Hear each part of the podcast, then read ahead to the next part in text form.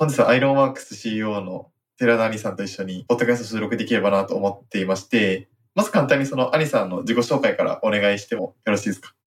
ありがとうございます。アイロンワークスの寺田と申します。達也さんとは前職が同じということもあり、私、前職はベネッセでデジタルマーケティングですとか、社内の新規事業をやっておりまして、その後ですね、8年前にイスラエルに渡って、現地で日本人として初めてですね、スタートアップを立ち上げました。そちらの会社では日本企業とイスラエルスタートアップのオープンイノベーションのプラットフォーム作りということをずっと取り組んでまいりまして、それと並行してですね、イスラエルのテクノロジーを使って新しいプロダクトを作るということをやってまいりまして、今のアイロンワークスの CTO の5年とは現地で5年前ですかね、出会って、まあ、友人関係でずっといたんですが、昨年ですね、 AironWorks サイバーセキュリティに特化したサービスを法人化して、 ALL STAR SaaS FUND さんからも出資をいただいて、今、グロースを目指して、グローバルな展開を目指して事業に取り組んでいるというところでございます。イスラエル8200部隊の CTO だったりエンジニアチームと一緒にセキュリティ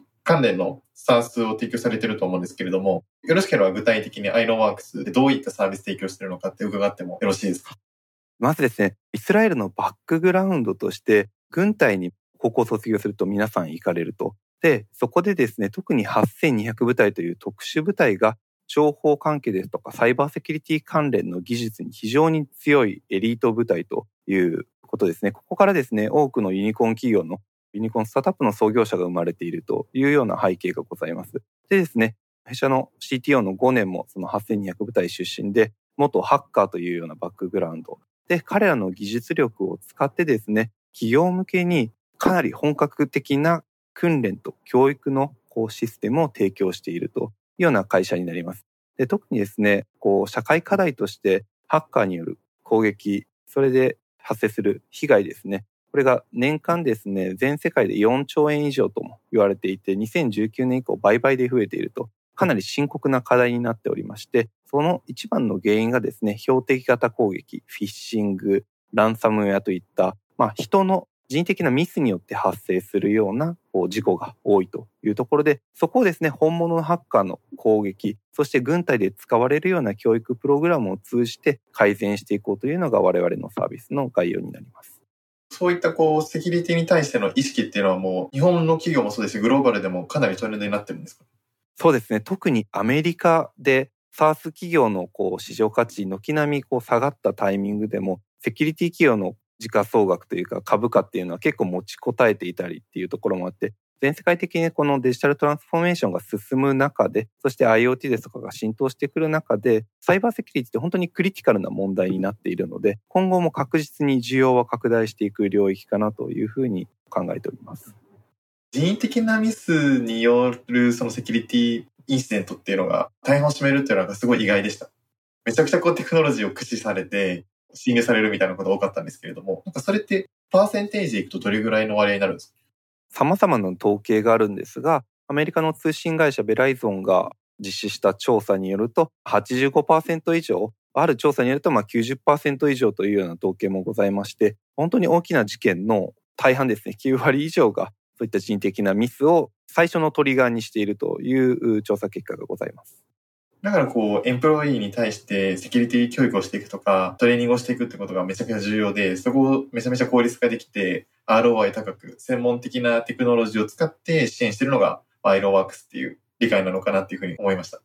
なんかその点で、掘り下げて質問していきたいなと思ってたのが、なんでこう、ベネッセを卒業されて、イスラエルに行かれたのかみたいな、こう、そのストーリーをちょっとお聞きしたいなというふうに思ってて、なんかそもそものきっかけってどんなところがあったんですか、こういうタレなんですけど、大きな会社で数年働いて、その後起業しようというのは元からありました。で、ベネッセに入社したのは、その企業理念よく生きるっていうようなところがすごいまあ素晴らしい。で、まあ教育ですとかアートですとかそういったまあ社会課題にチャレンジするようなことをやっているっていうところにすごく共感して入社して、今でも入社してよかったなというふうに思っていて、仕事もめちゃくちゃ楽しかったんで、起業しなかったらもしかしたらずっと続けていたかもなと思います。なぜイスラエルに渡ったかというところなんですが、少し話を遡って、トルコに留学していた大学院時代の話になるんですが、交換留学で半年間トルコに行っていた際に、すごく痛感したことが、この日本のプレゼンスの低下というところですね。で、まあ当時ですと、みんな携帯はサムスンですとか、ブラックベリーとかを使っていて、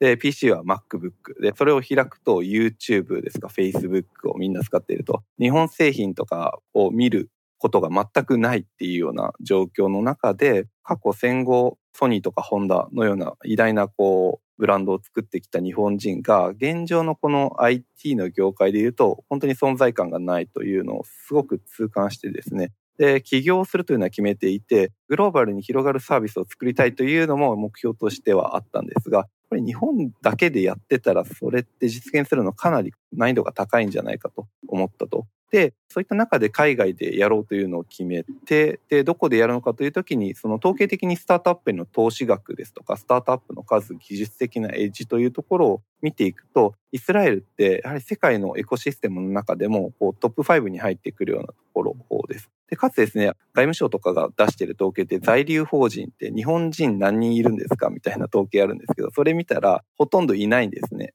現地の方と結婚した人が900人ぐらいいて、ビジネス関係の駐在員って100人もいないぐらいで、まして起業してる人って1人もいない。めちゃくちゃブルーオーシャンだなと思ってイスラエルに行こうと思いました。知り合いがいたとかってそういうわけじゃなかったんですよね。そうですね。マクロ的な数字だけ見てこれはいけると確信して、片道切符で行ったっていう感じですね。その片道切符で行かれた時ってまず何をされたんですか？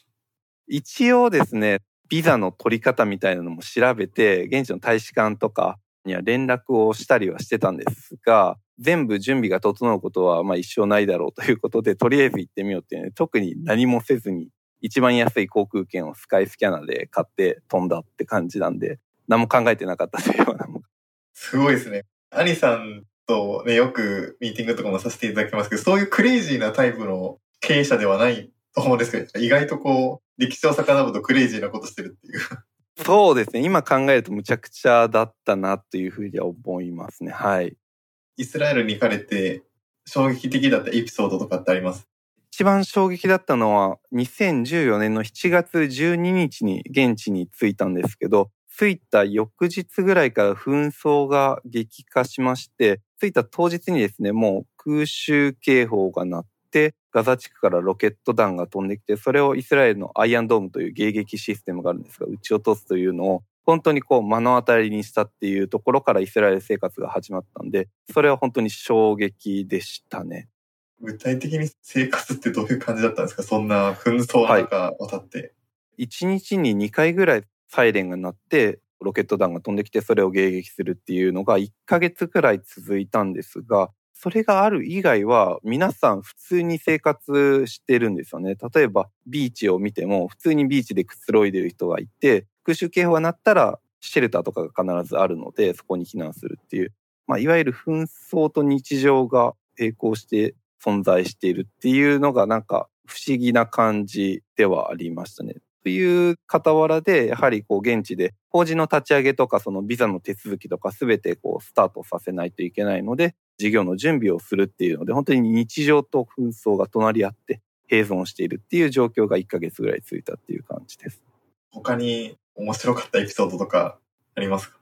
イスラエル、本当何のつてもなく行ったんですけど、イスラエル人って結構日本で言うと関西人に似てるなっていう感じで、オープンマインドなんですよね。えー、なんで、こういうようなエンジニア探してるんだとかを言うと、本当にその場で知り合いに電話してくれたりとか、 LinkedIn とかフェイスブックで繋いでくれたりっていうので、みんながめちゃくちゃ助けてくれるっていうのは、すごくありがたかったですし、まあなんかちょっと変だなと言ったらですけど、日本だとなかなかここまでお節介焼いてくれる人いないんじゃないかなっていうぐらい、イスラエルの現地の人には助けてもらったっていうのは、創業当初、すごく記憶に残っているところです。そうなんですね。やっぱこう、相互に助け合うみたいな、そういった文化だったりとか、まあ、カルチャーが根付いてるっていう感じなんですかね。やはりイスラエル自体がまだ建国から74年とかですかね。若い国で世界中からこうユダヤ人が集まって作られた国家自体がこうスタートアップだみたいなところでその中でなんか結構言うのはエブリアノースエブリアみたいなみんながつながって助け合ってるからこのエコシステムができているんだっていう意識が強いという部分はすごいあるんだろうなと感じています。もっともっとこのイスラエルについて深く掘り下げたいなとは思うんですけれども、ちょっと彼日さんの起業体験みたいなところにお話を戻すと、まず、イスラエルに渡って最初に作ったのが多分 AironWorks じゃないと思っていて、 AironWorks を創業する前にどういったことをイスラエルでされてたんですか？まず最初について、創業当時どういう事業をやりたかったかっていうと、まあ今でいうエクイティ型のクラウドファンディングですとか、あとまあ Web3 みたいな形で、そのトークンを使って資金調達をするみたいなプラットフォームを作りたいなと思っていて、日本起業家が少なくて、その理由としてはピアトゥピアのこうナレッジのシェアだったりですとか、資金の流れがないっていうのが、まあずっと課題だったと思っていて、それをプラットフォーム上でできたらいいんじゃないかという構想があって、今考えるとちょっと早すぎたのかなっていうのもあってですね、それいきなり立ち上げるのレギュレーション的にも技術的にも難しいっていうところがあって、で、まず最初にやったのは現地のスタートアップのデータベースを作って、で、起業家、スタートアップと事業会社ですとか投資家をマッチングするようなデータベースとプラットフォームっていうのを作りました。ただまあ、グローバル見渡してもその領域でなかなか成功例がまだ出てないっていうところもあって、すぐにマネタイズするのは結構難しい領域ではあったので、まあ、いわゆるこうアドバイザリーサービス等で日本のエンタープライズにサービスを提供するっていうところからマネタイズを始めたっていうところが最初やっていた事業ですね。でそっからアイロンワークってどういうふうに生まれたんですか？で、そういった活動をする中で、例えば日本とかアジアの市場って欧米のこう市場と比較すると、サイバーセキュリティのこう対応だったりっていうのが遅れているっていうところは、やはり顧客、エンタープライズ企業が多かったので、すごい彼らと対話する中でも感じる部分があって、で、イスラエルのスタートアップで多分私3000社ぐらいあってるんですけど、それ見る中で、やっぱりグローバルで突き抜けているところって、そのいわゆる8200部隊出身でそういうまあ、情報関連のテクノロジーを何か応用してやっている企業が結構多かったりするんですね。例えば、アドテック系で言うとアップフライヤーとか、カーナビで言うとウェイズとか、なんかそういうところも実は8200部隊出身の技術者が絡んでいて、データ分析の技術とかを、例えば交通渋滞予測のまあ、カーナビアプリに使いますよとか、アプリケーションのマネタイゼーションのこう、アルゴリズムにそういう情報関連で培われた技術を使ってますよとかっていうところで、何かそういうコアなテクノロジーを使ってレバレッジを効かせている企業がグローバルで成功しているっていう例をたくさん見ていて、で、まあ、市場ニーズはあって、年々そのサイバー攻撃の脅威が増えているっていうマクロ的なトレンドとイスラエルが持っている強みみたいなところを掛け合わせたらかなり勝率は上がるんじゃないかというのはずっとあってでその今の CTO の5年といろいろ話す中でこの領域で事業を立ち上げたらいいんじゃないかというところでプロジェクトとして始まったっていう感じですね。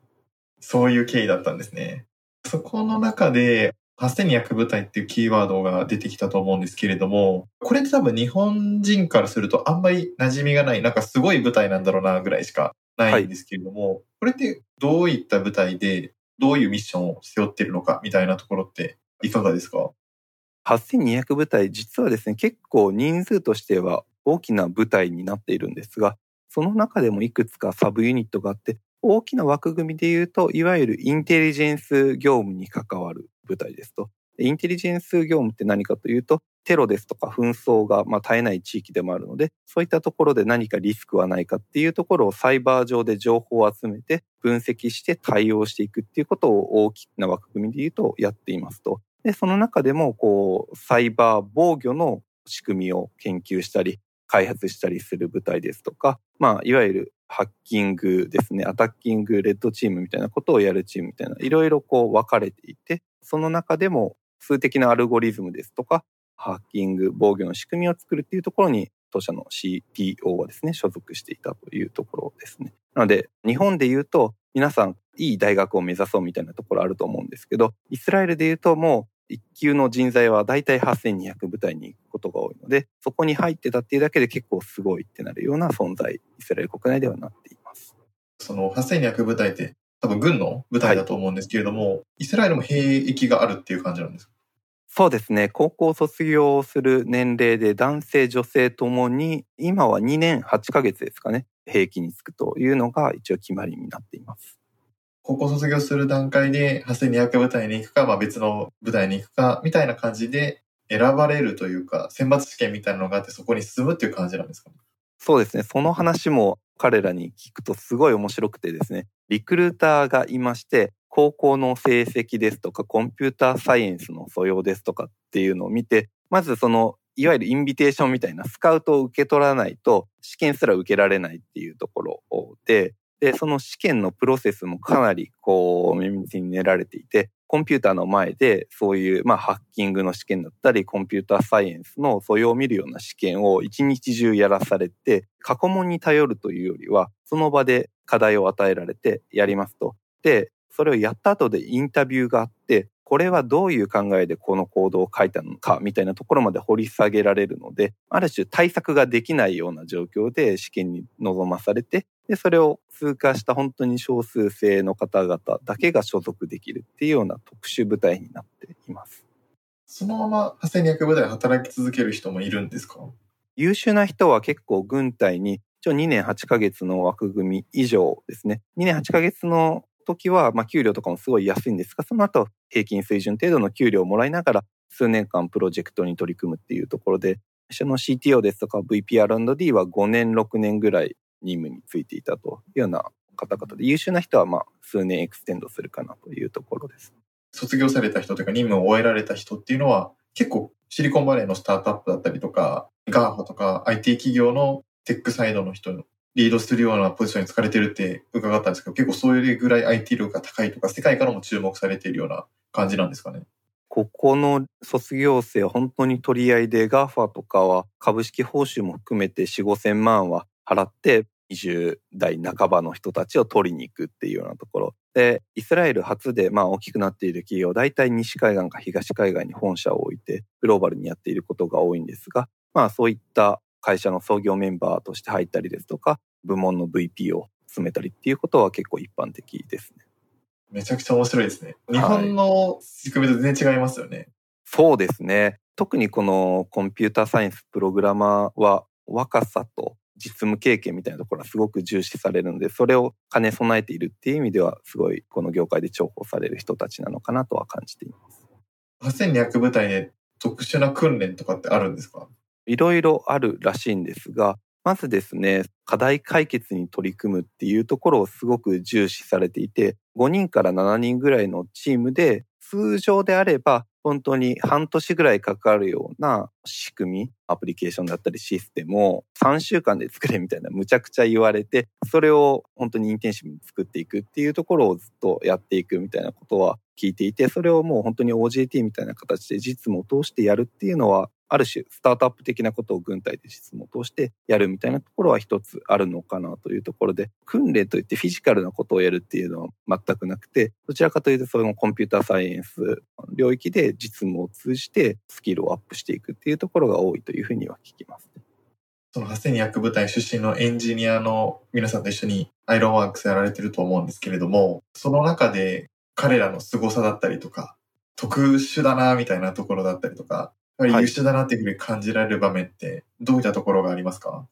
一人当たりの行動を書く量が尋常じゃないなっていうのは日々感じていて、私も会社で他のアプリとかを作って10人ぐらいのエンジニアチームとこう一緒に働いたりした経験があるんですけど、まあ彼らが作るものをうちのチームだと一人で結構バーって書いたりするっていうところがあるので、まずコードを書く量とスピードが尋常じゃないっていうところはまず感じるところですね。かつ結構日本だとまだエンジニアのこう数が少なかったり、結構特化した職種っていうところで、ビジネスサイドへのこう考えがしっかり持ってプログラムをできる方って多くないような印象を持ってるんですが、イスラエルだと8200部隊でリーダーシップですとか、プロジェクトマネジメントみたいなところもしっかり実務を通して学んで、身につけているっていうところがあって、エンジニアサイドからこうビジネスサイドに対していろいろな提案が来たりですとか、そういった全体を俯瞰しながらプロダクトを作っていくっていう能力は非常に高いなというのは一緒に仕事をして感じるところですね。めちゃくちゃ魅力的ですね。そうですね。コミュニケーションとかもすごいやりやすいので、いわゆるこう、ギーク的な エンジニアっていう感じではないですね。そういったこう IT 先進国であり、もう本当に国家自体もスタートアップであるイスラエルで、今どういった IT トレンドがあるのかだったりとか、最先端でこう今注目されているイノベーションってどういったものがあったりするんですか？直近で言うとやはりサイバーセキュリティの領域の資金調達がめちゃくちゃ増えていまして、例えば大きいところで言うと Snyk ですとか、 Aqua ですとか、まあオープンソースソフトウェアの領域でコンテナマネジメント、コンテナセキュリティだったりですとか、コードの脆弱性をスキャンしたりっていうようなところは結構直近のニーズが大きいので資金調達額は大きいというところ。で、まあちょっと SF 的な話で言うと、ニューロサイエンス、ブレインテックみたいなところもかなり注目をされていて、いわゆるこの侵襲型のブレインマシンインターフェースみたいな。これ何かというと脳みそに電極を埋め込んで脳波を通じてコンピューターを操作しましょうですとか、あるいは記憶容量を脳の中に入れましょうとか、そういったまあ研究とか、実際医療領域では使われていたりするので、まあ、そういったコンピューターと人間の融合みたいな領域っていうのは今すごく注目はされているのかなと思います。それがこう育まれている要因だったりとか国家的なサポートってあったりするんですか？そうですね。国家がですね、スタートアップイノベーションの重点領域みたいなところを、まあ、4つ5つ決めていまして1つがやはりサイバーそして医療ですね。医療、ヘルスケア領域。まあ、そこにまあブレインテックとかニューロサイエンスも含まれると思うんですが。と、あとは社会課題的なところでフードテックみたいなところ、アグリフードテックですね。まあそういったところで重点領域を決めて集中的にこのサポートをしていくっていうようなところをしているので、その領域からスタートアップが生まれやすいっていうことはあるのかなと。で最近はそのフードテックとかで培養肉とか、いわゆるこうラボで細胞培養をして肉を作ろうみたいなところも世界で一番資金調達をしているのがイスラエルのスタートアップだったりするので、本当にまあ社会課題を意識せずともスタートアップはそこにタックルしていくっていうところは日本とは少し違うなっていうのを感じるところですね。その中で今、アイロンワークスの CEO をやられていて、アイロンワークスのなんか凄さだったりとかもぜひ聞きたいなと思ってるんですけれども、具体的にこう、お客さんの反応だったりとか、まあ、どういったところにこう、イノベーションがあるなっていうふうに、アニさん自身感じられてますか？まずですね、我々のこう、攻撃の完成度みたいなところですね。訓練攻撃をする際に、いわゆるまあ、避難訓練レベルのメール訓練って多分これを聞かれている皆さんも受けたことがあるかなと思うんですが、それをかなりアップデートした形で、本物のハッカーが用いるような攻撃手法というのを AI が自動で生成していくというプロセスを作っているというのが、まず他社との大きな違いで、これやはりお客様にお見せすると、こんなのが自動でできるんだっていうか、こんなの来たらみんな引っかかっちゃいますよ。みたいなところの反応がまず返ってくるっていうのは、すごいお客様と対面していても、リアクションがめちゃくちゃいいんで楽しい部分ではあります。具体的にどういったお客さんに使われてるんですか、はい、今、銀行さんですとか、あとは製造業で本当に数万人規模のメーカーさん、あとは IT 系の会社さん、あと IPO を狙っていく、まあ、プレポスト IPO のこう IT スタートアップみたいなところがメインのお客様になっていて、訓練をしっぱなしではなくて、その後のフォローアップの教育の部分までワンストップでできて、で、そのデータが蓄積していくので、その後の改善の推移ですとか、今後打っていかなければいけない対策みたいなところまで見えるので、ある種それをワンストップのプラットフォームでできるというところがすごい大きな提供価値なのかなというふうにはお客様と対話していても感じる部分です。そういったサービスもありますけど、チームもすごい魅力的かなと思っていて、こうグローバルにエンジニアチームを持ってるスタートアップって、まあ、まだまだそんなに多くないかなというふうに思うんですけれども、その中でこうコラボレーションだったりとか、うまくいってるポイントだったり、その楽しさみたいなところってあったりしますか？当社の場合で言うと、イスラエルがもうコアの研究開発をするっていうところでアーキテクチャを考えたりですとか、アルゴリズムを作ったりっていうところをやっていて、先ほど申し上げたようにイスラエルの人件費ってめちゃくちゃ高くて、イスラエルの首都テルアビブの物価って世界一高いんですよね。マクドナルドでセット買うと2000円以上するみたいな感じなんで、そういう中でコアの部分は超優秀なエンジニアにやってもらう。で、実装の部分ですね、アプリケーションの開発等はウクライナですとか東欧のチームに今やってもらってます。そちらのスキルも高いですし、まあ、人件費もイスラエルと比べるとかなり安いというところで、実装の部分はそちらでやると。で、QA、品質管理の部分を今、フィリピンのチームに頼んでいるというところなんで、まあ、これ結構他のイスラエルのスタートアップもやるような手法で、なかなか東南アジアで QA やってるところはないんですが、まあ我々アジアのビジネスやってるっていうところで、そこをこううまく回していると、研究開発でコアとアーキテクチャを作って、開発実装の部分、統合でやる。ここは時差がないので、リアルタイムコミュニケーションができますと。で、それやり終わった後に東南アジアに投げると、イスラエルで深夜のうちに東南アジアで QA やって、ここにバグがありますよとかっていうのが戻ってきて、また開発ができるっていうので、24時間開発を回せるっていう体制が整えられているので、そこは開発チームとしてはすごく強みになるかなと。で、日本側のチームに関してもお客様と日々対面して、いろいろフィードバックをもらって、それを開発チームに返すので、まあ、顧客フィードバックも、まあ、24時間体制で改善を重ねていけるっていうところ。で、チームに関してもグローバルな視点を持って英語でコミュニケーションできるメンバーが多いので、それが実現できているっていう、まあ、非常にユニークな開発体制を築けているのかなと思います。素朴な疑問なんですが、アニさんってモチベーションの源泉とか、イスラエルで起業するってなんかこう、日本でも起業するってすごいハードル高いのに、モチベーションとかそこに対しての原動力ってどういったところがあるんですか？まあ、留学とか海外で生活をしていって改めて感じるのが、日本人のこうポテンシャルの高さというか、こういうとあれですけど、すごい優秀な方々が多いなっていうふうに感じて、イスラエル人もすごい頭いい人多いんですけど、それと比べても本当に引けを取らないとているんですが、一方でソフトウェア業界で言うと世界で勝っている企業がまだないっていうような状況で、もし自分が実現できたら多分他の人もできるんだと思ってやってくれるのかなと思っていて、そういった企業がどんどん増えるとですね、よりまあ世界を良くしていけるのかなというふうに思うので、まず自社でそういう世界を良くするプロダクトを作りたいっていうのはもちろんですし、それを実現したら他の人もできるんだと思って、まあ日本だけでもなく、まだスタートアップのエコシステムが未成熟なところの方々もそれができるんだと思ってくれれば、チャレンジする人が増えて、より世界が良くなるんじゃないかなって、それができたら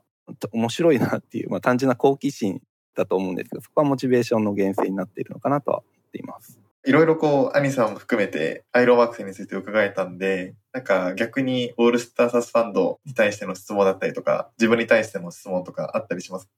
いや、本当オールスターサスファンドさんに投資していただけてよかったなというふうに思っていて、すぐにこう投資を決めていただいて、ずっとご支援いただいているんですけど、まあそれこそさんとか日本の業界代表するようなこう企業を発掘されてご支援続けられていると思うんですが、それをこう実現してどんどん推進されていけてる秘密みたいなのがあれば教えていただきたいなと思うんですけど、どうやってそれ実現しているのかと。まあ、うちとかもちょっとユニークなスキームなんで、なかなか投資意思決定をすぐするとかって普通のファンドだと難しいと思うんですけど、そもそもアイロンワークスに投資してくださった裏側とか、そういうまあ結構ユニークだけど世界を変える可能性があるようなスタートアップを発掘されるコツみたいなのがあれば聞きたいなと思います。なかなか難しいご質問なんですけど、自分がまずそのアイロンワークスに初めて面談させていただいた時に直感的に思ったのは、まあ、シリアルアントレプレナーじゃないですか、アニさんって。なのでこのアイロンワークスが多分2社目のそう CEO というか創業だと思うんで、その前職でもその社長の経験がまあしっかりあったっていうところと、確かなテクノロジー技術がしっかりあるっていうところは非常にユニークだなっていうふうに思っていました。で、一方で、やっぱり市場の部分っていうのはすごい重要かなっていうふうに思ってまして、これからこう伸び続けていく市場なのかっていう、つまりその時代の後押しを受けていくかどうかっていうところも非常に注目をしているポイントになっていますと。あとはそのお客さんの課題っていうところでいくと、本当にこうペインを感じられるし、社会的な課題というか意義があるビジネスだなっていうふうに私自身もすごい感じたので、もう本当に早く投資をさせていただきたいなっていうふうに思って、素早く DD をさせていただいたっていう感じではあります。もちろん来ていただいたのが本当にシードの段階で、それでも早く決められたっていうところはあるんですけども、多分一週間もかからずに決定できたかなっていうふうには思ってます。結構その起業家に寄り添う姿勢みたいなところは常にお互い監視をしているというか、チームの中でも、本当にこれって適切なフィードバックだったんだっけとか、適切な振る舞いだったんだっけみたいなことは、結構社内の中でも常にフィードバックをしたり、お互いどういうふうに成長していくかっていうことを高め合えるような、なんかそういった社内の雰囲気は結構あるかなというふうに思っていまして、感謝を伝えるだったりとか、そういったこともすごく重要視しています。確かにそれすごく感じていて、投資決定いただくプロセスで、ヒロさんがおっしゃってくださったのは、最後には絶対創業者の側、起業家の側に立ちますよっていうのは明確におっしゃってくださって、まあ実際付き合いさせていただいてもそうだなと思いますし、達也さんと頻繁にこの打ち合わせでフィードバックいただく中でも、まずエンパワーメントしてくれる、アイロンワークス絶対いけますよっておっしゃってくださるので、こっちも自信持って前に進める。で、まあ、それ励ますだけじゃなくて、具体的にはこういうようなリスクがあって、これ潰していったらいいんじゃないですかっていう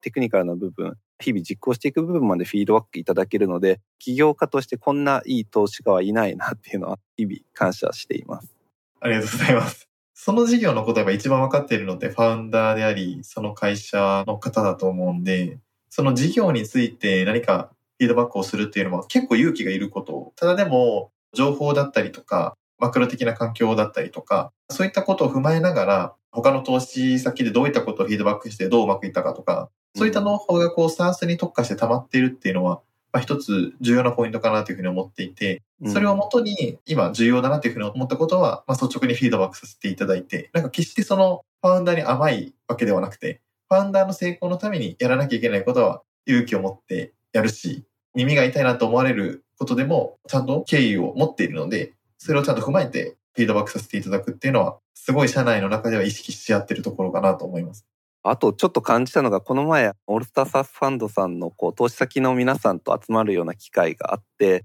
本当に素晴らしい起業家の方々がたくさん集まっていたんですが、なんかみんな結構雰囲気似てるなっていう、カルチャーフィットみたいなすごい感じますね。どんな雰囲気でした？あんまガツガツしている人はいなくて、むしろこの社会課題とかお客さんに向き合って真摯にプロダクトを作り込んでいくみたいな真面目な起業家がすごい多いなっていう印象で、なんかそこはすごいフィーリングとしては居心地がいいなっていうふうに思います。ペイフォワードというか、まあギバーが多いなというか、あれやったら助けますよとか、なんか、その場で会った方々にいろいろアドバイスいただいたりとか、お客さん紹介しますよみたいな、こう、助け合いの精神みたいなのはすごい持ってる方が多いなっていうのは純粋に感じます。サース企業って本当に助け合わなきゃいけないじゃないですか。企業の中でもいろんな職種のプロフェッショナルの方が、まあ、ARR だったり LTV だったりとか、一つの目標に対してこう追っていく中で、連携し合って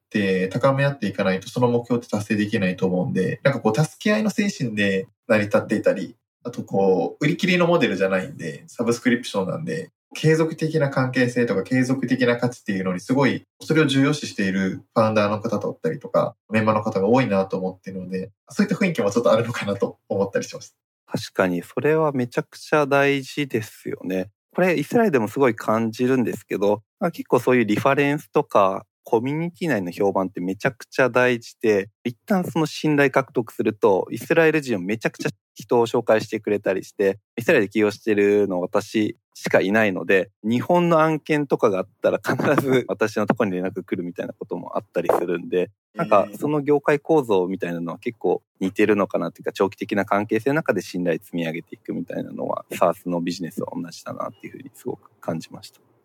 いろいろお話を聞いてきたんですけど、最後に彼日さんから、こう、中長期的な目標だったりとか、どこまでこう、 AironWorks 行きたいのかだったり、そういったこう、夢だったり目標みたいなところを最後伺って、クロージングできればと思います。 AironWorks は本当にテクノロジードリブンでグローバルの市場を目指している会社です。プロダクトも実は英語で作って日本語ローカライズして今日本で展開しているっていうところで、アメリカ、ヨーロッパ、APAC の市場っていうところはめちゃくちゃ大きいですし、ポテンシャルがあるところ、その領域の中で今特化しているのはセキュリティアウェアネスという訓練と教育の領域なんですが、ここが今一番ホットなので、そこから入ってですね、今後発生してくるであろう、こう、サイバーリスクを解決していくプロダクトを常にアップデートしていくっていうところができるポテンシャルを持った会社だなというふうに信じて前に進んでいるので、そういった意味でサイバーセキュリティかける SARS というところで、本当に世界で第一早期を取れるようなプラットフォームになっていきたい。まあ、セールスとかの領域で言うと、 Salesforce だったり、ナレッジマネジメントで言うと、 Notion だったり、まあ、なんか、コミュニケーションと Slack とか、いろいろこう、カテゴリーナンバーワンあると思うんですけど、セキュリティかける SARS だったらアイロンワークスだよねっていうふうに思ってもらえるような会社になれると信じていますので、そういったものを一緒に作っていきたい方々を仲間に迎え入れて、あるいはお客様として一緒にこう、そのエコシステムを作っていけると嬉しいなと思っておりますので、もしなんかご興味があれば、ぜひ AironWorks のウェブサイトに来ていただきたいなというふうには思っています。本日はアイロンワークスのアニさんと一緒にポッドキャスト収録しました。ありがとうございました。どうもありがとうございました。